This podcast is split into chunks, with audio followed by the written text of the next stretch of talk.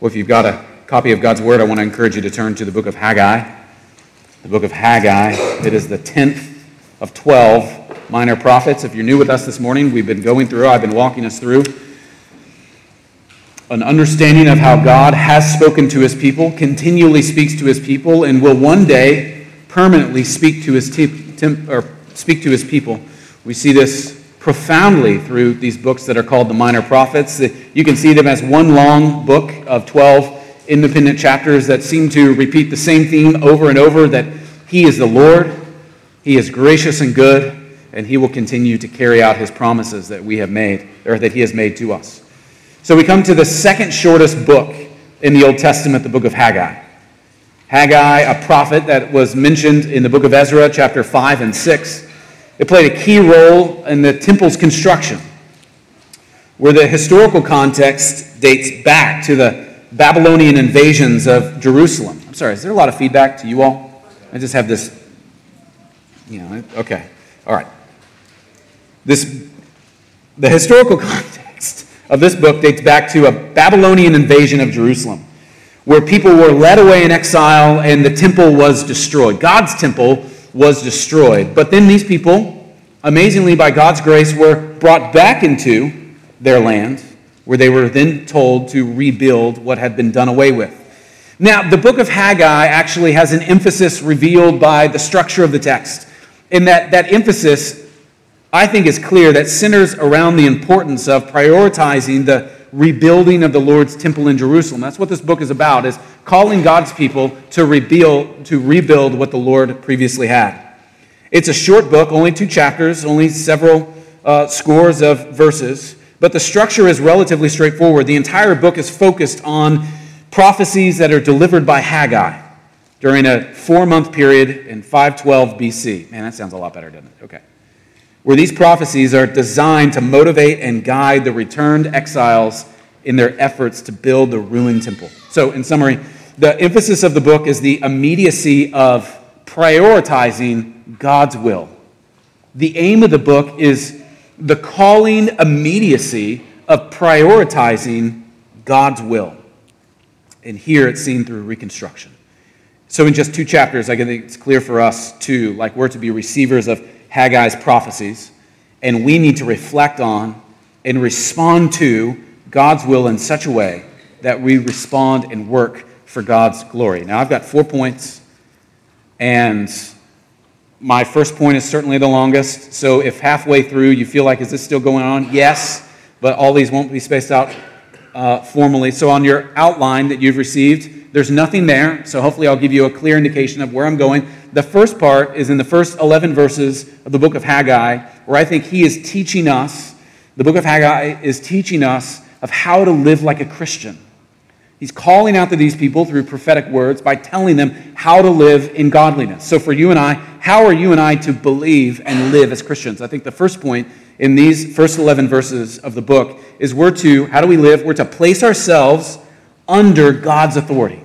How do we live our, how do we live as Christians? We're to place ourselves under God's authority. So verses one through eleven, it's clear that God acts to convict the spiritual and secular officials of this area and the nation at large of their godlessness and their selfish priorities. God, through these verses, is convicting the spiritual and secular officials of their godliness, of their ungodliness and selfish priorities. Now, Israel has been back of the land at this point for about sixteen years. And at first, they appeared as committed to rebuilding the temple. You can imagine the construction has began. There were cement on the floor. But then they became indifferent to the effort. And foreign opposition gave them all the more reason to spend money elsewhere. The economy seemed to be up in arms. And in fact, they were taking the meager amount of money that they did have and then began uh, spending it not on the temple as they were called to do, but rather on their own homes. So the Lord used Haggai to rebuke them and tell them that this action, not placing themselves under the authority of God's will and God's way, is actually wrong. And it's amazing, isn't it, that you and I, when we don't like work that God has called us to, how quickly it is for us to find excuses in those areas to actually start doing other things and justifying those other things that God has clearly not called us to do. we will use any opposition we can to delay our work. You know, some of you have priorities in your life. You are clearly called to love your wife, yet you can be distracted by pursuing other things in the world. If you have children, guess what? You are called to be a parent to those children until you die or they die with your life. But very often we, we find other things to be called to when it is very clear that we are called to some things, and then we divert ourselves to other things. They're doing the same thing. They were called to rebuild the temple, but then they found other things that seemed to be Ah, so easy to start checking off a list. Some Israelites opposed rebuilding the temple altogether, either thinking they should wait for the Messiah to come and build it on his own. He'll be so powerful and so good. Maybe he'll come down. Why, why would I ever try to be the chief architect? I'll just wait for the overwhelming godly architect to come and build all of this on his own. And some of them, they, they just were not only waiting for the Messiah to come, but they thought they were too poor, or they would say this uh, cutely as, oh, I'm just too thrifty for such a magnificent building project. I don't know if you've ever been to a, a large cathedral or an overwhelming church. I'm not saying that that is the point of this passage or that you and I need to endeavor that, but man, those were co- costly endeavors by people there at that time to build something because they thought that would magnify a view of God. These people were called to do that very thing, and yet they found other ways to spend their time and their energy. Now, nevertheless, how these people were diverting their attention away, they did find money to remodel their own houses. God called them to rebuild the temple, so they made an incredible movie room in their home.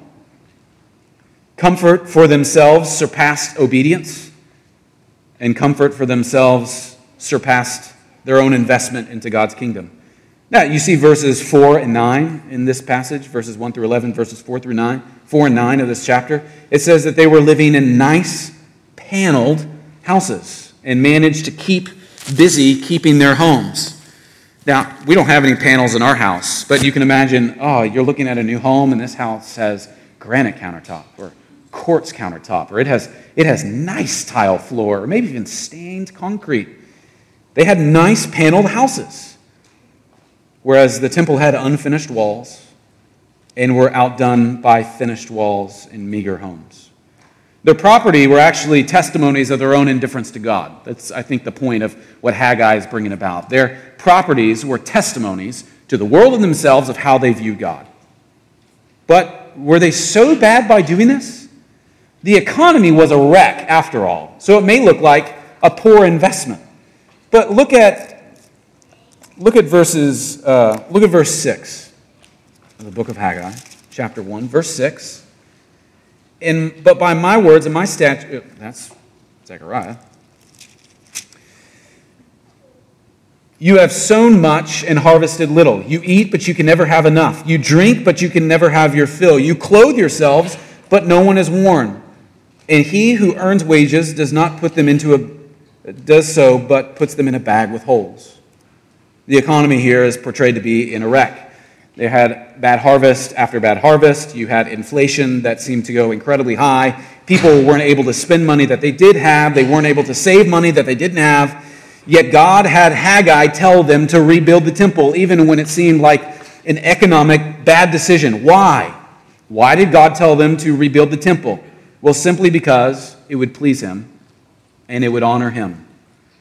It's clear that they were not seeking to please him and honor him. They were seeking to please themselves and build up honor on their own name.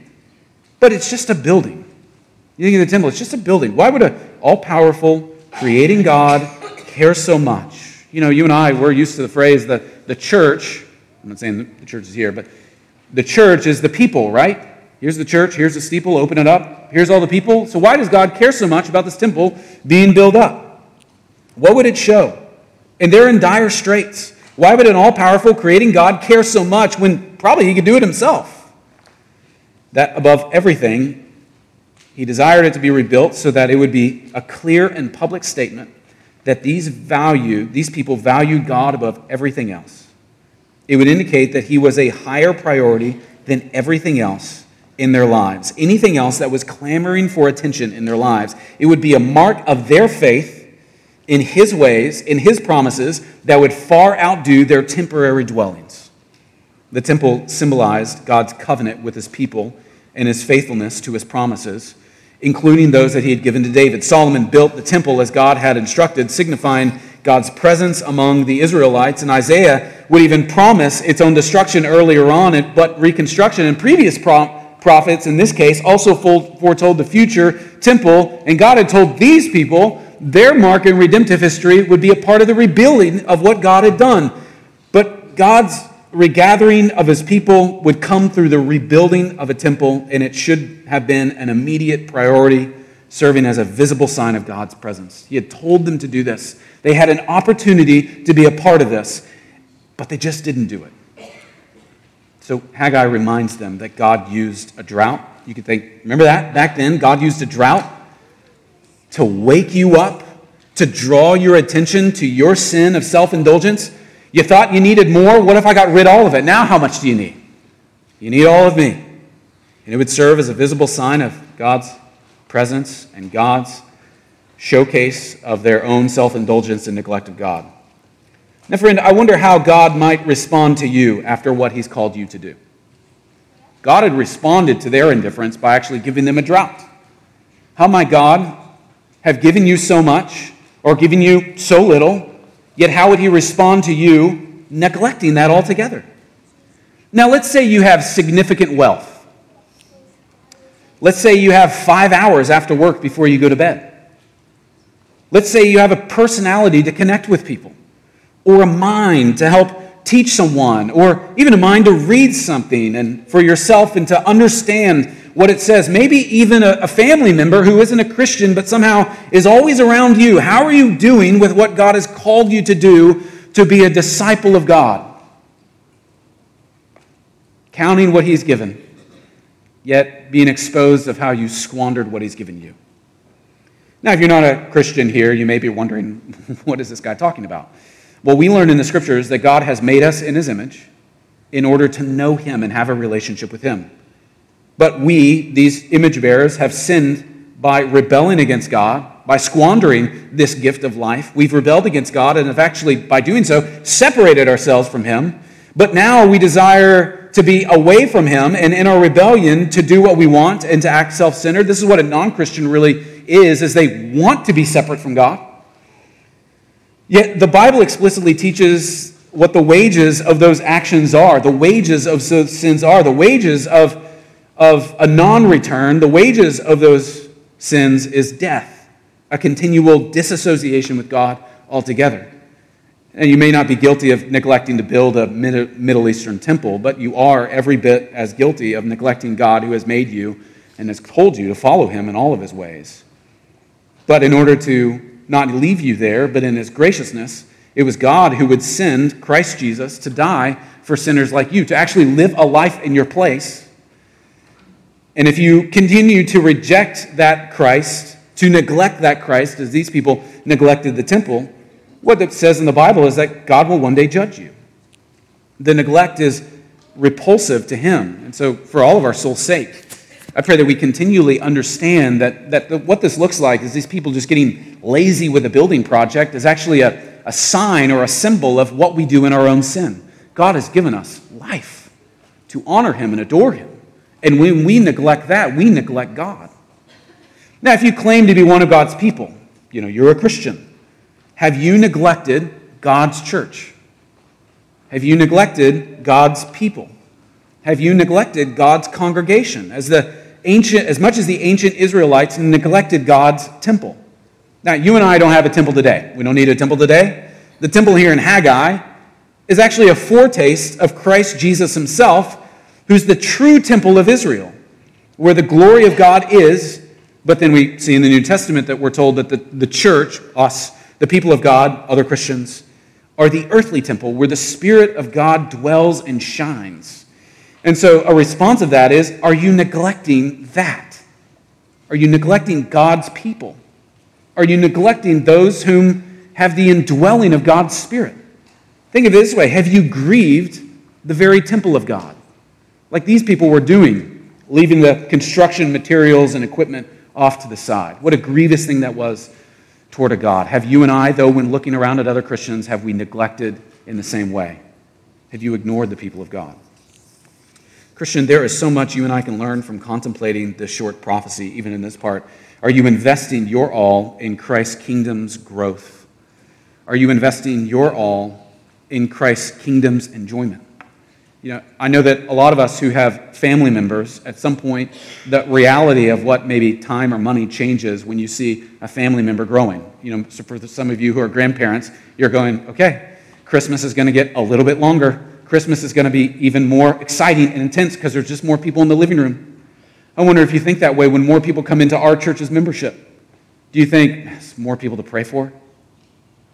Or, man, this is more people to pray for. Oh, here come people in the door. They've got six kids. And you might look at that and go, oh, man, we do not have enough crayons. Or, I don't care what we do or don't have. There are six more people that I get to tell about the gospel to. Are you investing in Christ's kingdom's growth and enjoyment? How?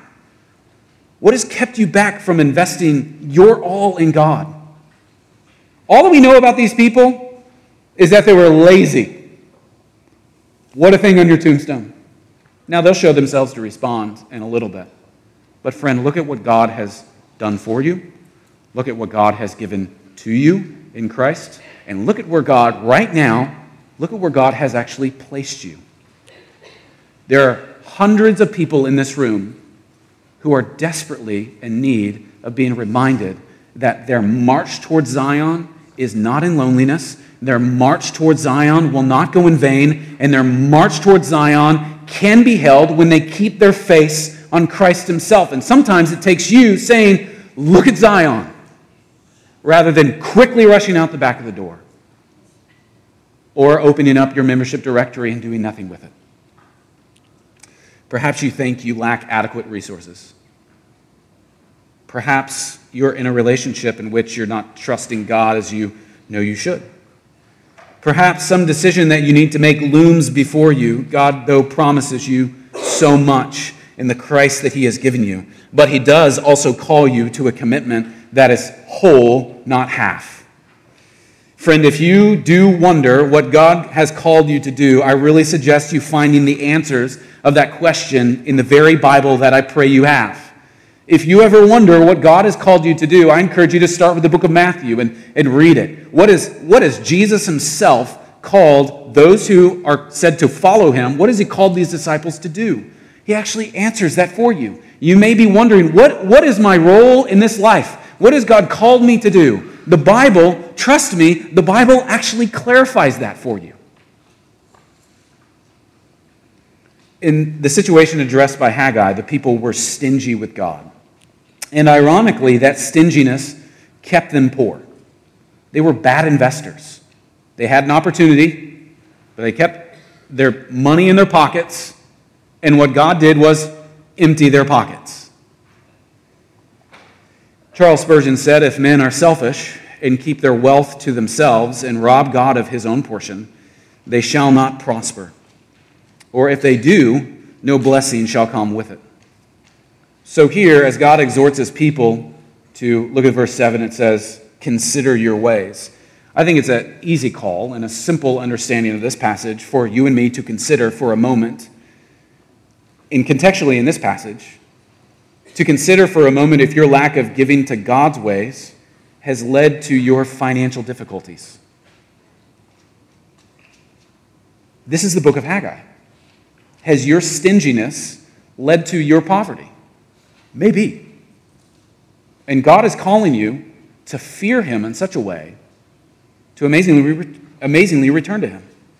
Haggai says to consider your life and consider how you invest in God's ways. You know, you talk when you see when you see giving or giving to the Lord talked about in the New Testament, it always comes with an understanding of immense generosity. And generosity is not to be viewed as what is given. Generosity is to be understood and viewed as what's kept. Right? So if you're a billionaire, well, that'd be something. And you give away a million dollars, that's a million dollars. Can you imagine receiving a million dollars? I can. Do it all the time. It's never going to happen, but I love it. What's a million dollars to a billionaire? Just a mark of not being generous. And God has given us everything, and has called us to live a life in following him to where we're seen to the world through love and joy and prayer and fellow discipleship by being a generous life of giving of our whole lives. Ask yourself, what would be life, what life, oh, sorry, ask yourself, what would life be like if you got all that you wanted? Dream for a second. What if you got all that you wanted? What if you got all that you wanted? Imagine the checklist. Now, is God there? Was he a part of that? You know, you, you, some of us who went to youth group in the nineties, you talk about God's house, and it's a big, big house with lots and lots of room. It's a big, big yard where you can play football. It's got a big old foosball table, and you just want to go, stop. I don't care about a football yard. I don't care about a table. I want to be in the presence of the Lord. That's what the Bible teaches, where he is there. But if he's neglected by your checklist of if you could have everything you wanted, if he's neglected, then, friend, you have found your idol, and you have found the thing that you need to kill and to put off. Consider what our church's commitment to God, God's work should be. Consider, consider not only for yourselves, but our whole church, what our commitment to God's work should be. A church's trials of difficulty and a church's opportunity within prosperity should cause the members of the church, whether hard times or glorious times, to actually examine themselves and the Scriptures. What is our church holding back in this moment? What is God's will for his household, our church in particular, the temple in which God's Spirit lives? What is, what does he have for us? Now, in our case, I think we've got progress to make. I hear sometimes that people talk about how it's just negative all the time. And some people are like, it's just great all the time. But regardless of your opinion or your di- diagnosis, what does God want from us as a church? And may Haggai be a shot across the bow for us. Are we as a church giving our all individually, the people, the temple of God, are we as a church giving our all for God's glory to be made more broadly and deeply than ever before in this humble gathering of people? How our churches, how our churches' centeredness on the Word, how can it help comfort us in our sin as it confronts us in our sin? This is what Haggai's message did here, that the Word of God comes to these people to confront them, and what a blessing it is to be confronted by the Lord. And pray that our church would cultivate a life in which we would regularly know the conviction of sin, and in which we regularly would confess our sins and the battles that we go through to one another. And with those convictions, we're to prod and point one another to the redemption and fulfillment of the gospel of Christ Jesus. This is actually just a simple view of what biblical counseling and counseling altogether is after all. Us coming around, other believers, understanding they're in their sin, or maybe understanding they're going through a battle and say, man, can I, bit by bit, help point you to the gospel of Jesus Christ, the fulfillment of all those things? After all, conviction and confession always lead to liberation and peace. And the only way to be free from our sins is first to recognize them. Because sins just don't fall off. They don't just go away. You know, for a little bit of time, Brooke and I splurged, and we had a membership to a car wash. Big time, right? We had that, and I drive a white truck. And what's what's miserable about a white truck? It's always dirty. But man, I'd go into that car wash. I'd come out, and I'm like, I am amazing. And now we don't have a membership. And I, I just kind of, or remember, yeah, I don't have a, uh, what's it called, a car wash membership. And so I just hope and pray that it will either rain on my truck or that all the dirt will just kind of passively come off a little bit. If I just drive really fast down the road, then all the bugs will just fly over and I won't have to wash my car ever again. And I fear that that's how you and I often see our own sin. If I just keep going, it'll just, over time, not be a part of my life anymore. Teenagers, your pursuit of pornography, that pursuit will continue unless you take action against it. Older men and women, that pursuit of pornography, that will continue to fester and kill your soul unless you take action against it. The anger that you have to those people who have hurt you, the lack of forgiveness that you may expose to other people, the amount of sin that you do to, that won't just fall away by the wayside. God's word calls us to kill it and to take action by a sword that he has given us by the truth of the gospel. It won't just go away on its own. We have to work at that. And Satan wants you to think of conviction and confession as a negative and bad thing because, admittedly, they do taste really bad at the beginning. No one wants to look at another person and say, you want to you want to know what's bad about me? It's this truth. Because we're afraid that they'll run away. Or we're afraid, we're afraid that once we expose that, then God will not do anything with it. But God lovingly refines us. He lovingly transforms us by the understanding of our sin and by the conviction to kill it and the confession of it, so that we can announce before him that we want to go to work, and so that others can announce to us that they want to help us go to work, where God lovingly refines us by removing from our lives first this, then that.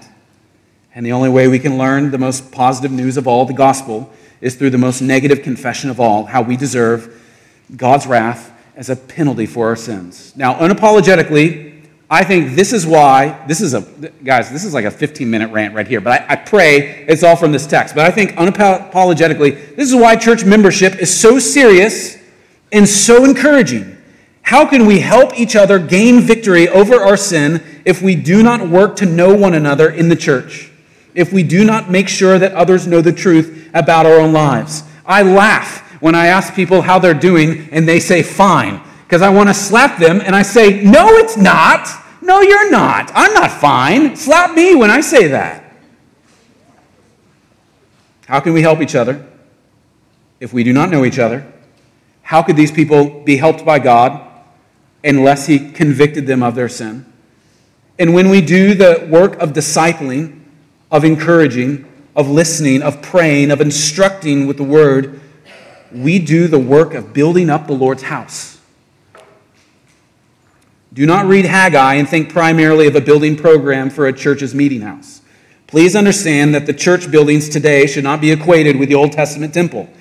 It is Christ who is our temple on this side of redemptive history. And according to First Corinthians chapter three and First Corinthians chapter six, we who have been brought into Christ and are called his body are now the temple in which Christ's spirit lives. So this is the temple that we're to see be built up. And you cannot build up the temple of God unless you are knowingly a part of the temple of God. If you are a true follower of Christ, you want to see the people who sit around you Sunday after Sunday built up in Christ. Building his temple today does not have to do with the fabric or furnishings of a meeting house. A church's property is a means to the end for a faithful kingdom building. The true church will be built up as God's truth is courageously preached and as we give ourselves to its understanding as we are convicted by it. This is how our congregations and what our congregations must not neglect. So God here calls men and women to see themselves. These people are seen lazy and neglectful. Back to the question at the beginning, I wonder how you're seen by God.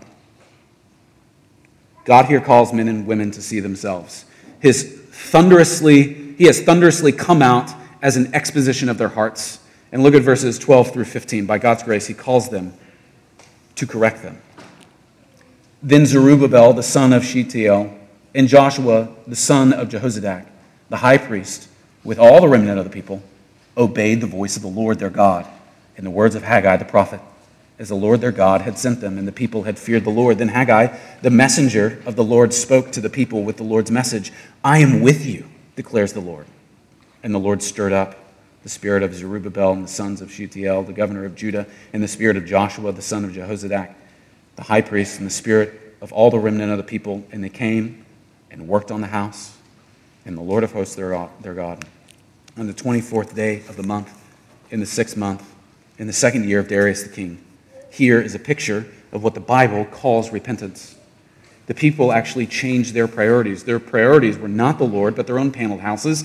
But then they feared the Lord and obeyed him. Observe for a moment the several aspects of what repentance looks like here in this passage, and also overwhelmingly throughout all the scriptures. There is an action within repentance. It is not just a stirring of affections of sorrow. In verse twelve, the people obeyed the Lord after having disobeyed him. What did he call them to do? Rebuild the temple. What were they not doing? Not rebuilding the temple. What does it look like to obey the Lord? In these people's case, rebuild the temple.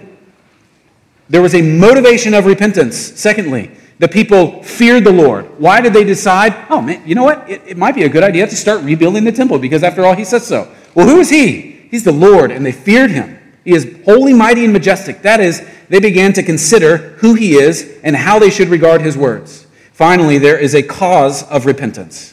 So there's obedience, there's motivation, and there's a cause of repentance. It says in verse fourteen, the Lord stirred up the spirits of these people. The Lord was active in all of this, we see from this. What does repentance look like in your life? Understanding of where you've sinned and a summoning of the Lord to a life of righteousness and obedience.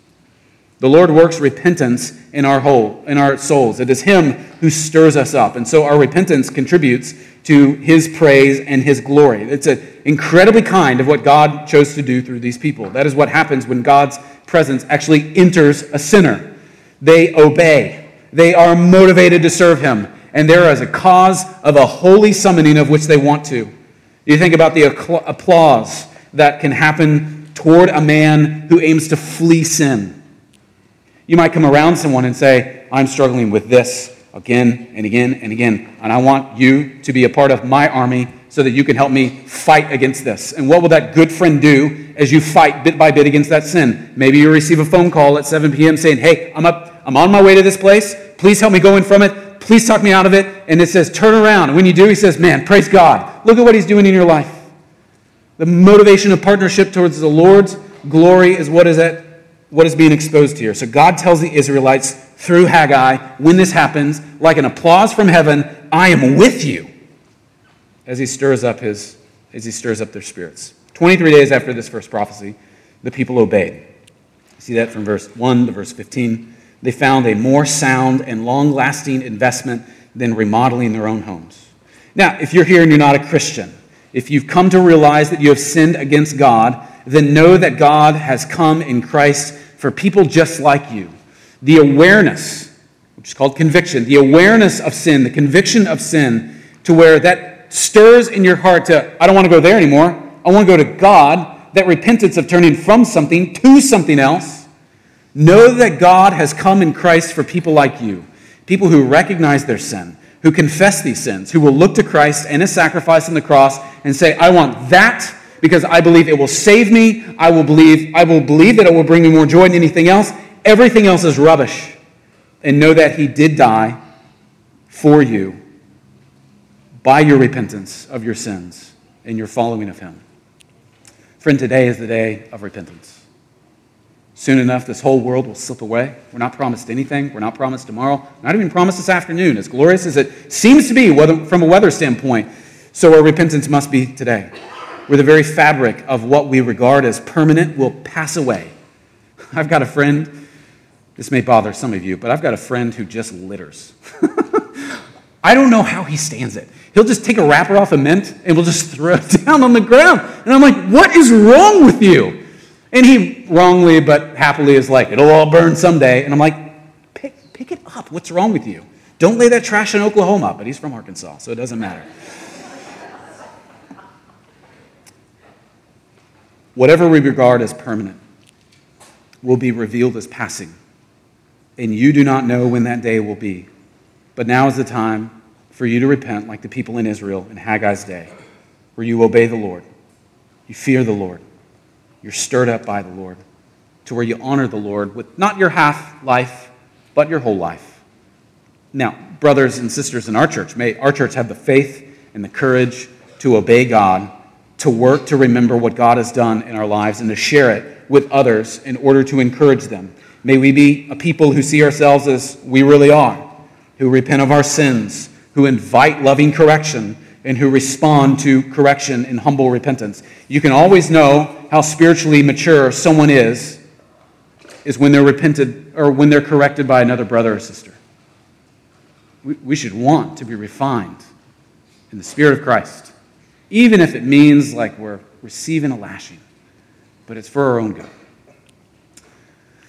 Point number two. We're to place ourselves under the authority of God, but then secondly, we're to stay committed to God's plans. Place ourselves under His authority and keep being committed to His plans. The main blessing that Haggai points are to spiritual blessings. What God promises in the first half of chapter two. God assured His people, in, verse, in verses one through nine of chapter two, God assures His people that His Spirit would remain with them. That by doing this, that by pursuing Him, that by honoring Him, His Spirit would remain within them, reaffirming His timeless promise to be ever present. They might have feared his absence during the Babylonian captivity or their disobedience in not rebuilding the temple after their return, but God assures them that his constant presence will be with them. Additionally, God promised them peace, shalom, within the new temple. This is in verse nine of chapter two. This peace encompasses more than material prosperity. It's meant forgiveness of sins and reconciliation with God, resulting in profound happiness. God has pledged such peace to them earlier in Leviticus, conditioned on their obedience. But despite their historical disobedience, which we see as the people of God have done all of their lives, maybe it's even a testimony of you, regular sin and coming back to the Lord, God was now foretelling and delivering this peace once again. He also pledged that his glory would fill the new temple with hints of a future event, a profound shaking of heaven and earth, possibly alluding to the instability of the Persian Empire. Yet Haggai's prophecy, as later clarified and explained in Hebrews, points to a reality Haggai could only get a glimpse of. It would be the second coming of Christ, which would impact the earth by shaking and thunder and applause from the heavens, where the blessing of the Old Testament prophets converge with the eschatological promises fulfilled in Christ, where the new heavens and new earth would come like a smashing down kingdom where all of God's glory would be filled from beginning to end. Friend, these words seem unique in their format. You might read these words and go, I don't really know what's happening, but they're to take the reader and you to a position of trust and resolution, to a commitment to God's plan. I promise you, when faced with temptation, promise you from God's word that if you turn from that temptation and say, God, help me to pursue righteous, a righteous path, a righteous decision, a righteous life, that will bring you peace and joy. You may dive in in the short term of something that seems to be great, and it will leave you devastated. No one wakes up the next morning from a horrible accident with someone else that doesn't belong to them and feel nothing but shame. Why would the Lord honor that? But the Lord will honor that reversing from a pathway to hell to a pathway of righteousness. These words are to take the reader and to you to a position of trust and resolution, to a commitment to God's plans. Christ did come and is the true temple. And Christ will come again, where we'll be in the full eternal presence of a good king on his holy throne. And in the meantime, we're to stay committed to God's plans. The third thing is that we please God. We please God with our lives by living holy lives. I don't know if you've ever played a sport. And sometimes in a sport you want to win. Well, hopefully all the time, or you're a loser. Uh, win. And so if you don't want to win, get out, right? In sports you want to win, but oftentimes in sports you want to please your coach. Or maybe in academics you really want that professor or that teacher to say, man, good job, great effort, you're doing well. Friends, we please God. We honor God by living holy lives. We see physical blessings being brought down in chapter two, verses ten through nineteen. Some, some of you might be using the N I V, where there's an edit off to the side that talks about blessings for a defiled people. Spiritual realities do not consist of wood or stone, but could you not make something consecrated simply by bringing it into contact with something else that is consecrated? Basically, can our temple become holy even if we build it? Building a temple does not consecrate or sanctify anyone. Defilement, however, can be passed down by touching it. And Haggai warned the people that defilement was spreading throughout God's people, which he knew from the law. See that in Numbers nineteen. But perhaps God was referring to their godless selfishness that was denounced in chapter one. Perhaps they were defiling themselves in other ways. You see the people of God doing this by marrying people they shouldn't marry, by forming idol, by forming idols that they shouldn't have done. These types of things would have been addressed in the next century by Ezra, but clearly the chief sin in this book was their lack of enthusiasm for rebuilding the temple and restoring worship there. And what's being talked about here is their, their lack of enthusiasm for honoring the Lord with their lives is actually contagious, and it defiles other people around them. Friends, your testimony about God might be a defiling picture of who God is. Or your testimony about God may be a righteous view of who God is. We please God by living holy lives. Even our most religious actions, in this case, are often not necessarily acceptable.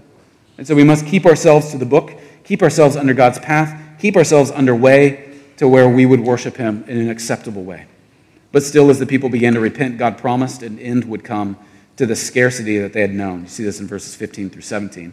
When the Lord asks, is there yet any seed left in the barn? Where he basically means, I hope you planted all those seeds because I'm going to make them grow. Unlike their recent past, the year's harvest would be good. In verse nineteen it says, from this day on I will bless you. Once again, God was renewing his covenant with them in his own land. The fourth thing we see, and finally, uh, we see, if we want to know how to live life as a Christian, fourthly, we see that we're to serve God faithfully. What does it mean to live life like a Christian? It means to serve God faithfully. And you think of what the opposite of faithfully is. It's not hard, it's unfaithful. But we're to serve him faithfully. Chief among God's promised blessings through Haggai was the promise of a Messiah. Through, through all of these events and things, through all of this magis, magisterial construction project, was actually the promise of a Messiah who would come, which is the most... finds its most explicit form in the final verses of the book, verses twenty through twenty-three. The word of the Lord came a second time to Haggai on the twenty-fourth day of the month. Speak to Zerubbabel, governor of Judah, saying, I'm about to shake the heavens and the earth and to overthrow the, stone, the throne of the kingdoms. I'm about to destroy the strength of the kingdoms of the nations and overthrow the chariots with their riders, and the horses of their riders shall go down, every one by the sword of his brother. On that day, declares the Lord, I will take you, O Zerubbabel, my servant, the son of Shealtiel, declares the Lord, and make you like a signet ring, for I have chosen you, declares the Lord of hosts. The final verses in Haggai, the Lord speaks to Zerubbabel, who is the governor of Judah, using imagery of a final judgment and the end of all worldly empires, and God also makes a peculiar promise to Zerubbabel. Zerubbabel's role remains historically covered in mystery as he disappears from historical records. Now, some speculate that King Darius uh, may have seen him as a rival and removed him. Nevertheless, God designates Zerubbabel as a signet ring, a significant honor. And this symbolizes the restoration of the Davidic line as Zerubbabel is part of the lineage to Jesus. You see this in Matthew chapter one, verses twelve through thirteen. So what God is doing is that through you, all these things will come. And Zerubbabel typifies, in many ways, a type of Christ in various ways, foreshadowing an ultimate fulfillment of God's promises in Christ. For example, the phrase in Haggai chapter two, verse seven, that he would be desired of all nations, refers to the Messiah and the promise that the glory of this present house will be greater than the glory of the former house. You think the temple is great? Wait till the true and better one comes. In the promise of, in verse nine, the glory of this present house will be greater than the glory of the former house, alludes to God's bodily presence in the person of Christ Jesus. So repentant people in Haggai's time received these blessings. The same blessings are that are available to us today. Obedience to God often leads to blessings. Far too often people are afraid of that. Obedience to God leads to blessings. But the most significant blessing comes through Christ's work on the cross, regardless of our obedience. Obedience is a place of blessing for Christians, and we should avoid self-absorption and God neglect. And as re- repentant Christians, we are given the gift of God's indwelling spirit and peace with God through Christ's work. This is where we understand that the gospel actually leads to a life that desires to be under Christ's authority, and the gospel doesn't have a certain amount of works that you and I can do in order to, ger- order to earn God's grace and mercy. So my Christian friend, work in your life in order to magnify the cross of Christ that has been given to you so that everyone can see some of what Christ's work on the cross accomplished in your life. Trials and hard times will come, as will conviction for sin. And occasionally you'll be tempted to condemn God for these, but you're not to do that. When you stop to look at the cross and the ways of God that has He has blessed you with by the cross, it becomes exceedingly difficult to condemn Him. Because it was at the cross you see how much He loved you. And you see how much there He has sought to empower you. You see the care and the trouble for how He has taken you. And so you know in your own heart. You know those things, whether a hymn or a book or a passage of Scripture or memory. You know those things that magnify Christ's cross in your own soul. Find those things. Use them in your life. find books and hymns and verses that magnify the cross by speaking of Christ's atonement, and feed your soul on the magnificent love of God for sinners like you and me. May our church know Christ's blessings in our lives together. Of course, attending church won't save us, nor will becoming of a member of a church save you, but certainly giving to a church's program will not save you as well. But none of these things are what the message of Haggai is for us. We should give evidence for our salvation through our church as we seek to build one another up and reach the lost for the sake of all that he has given us they might have for themselves. It's the most immediate implication of the book of Haggai for us today. These people were called to pursue the Lord with their everything. With their everything. And may we do so with our whole lives. Let's pray.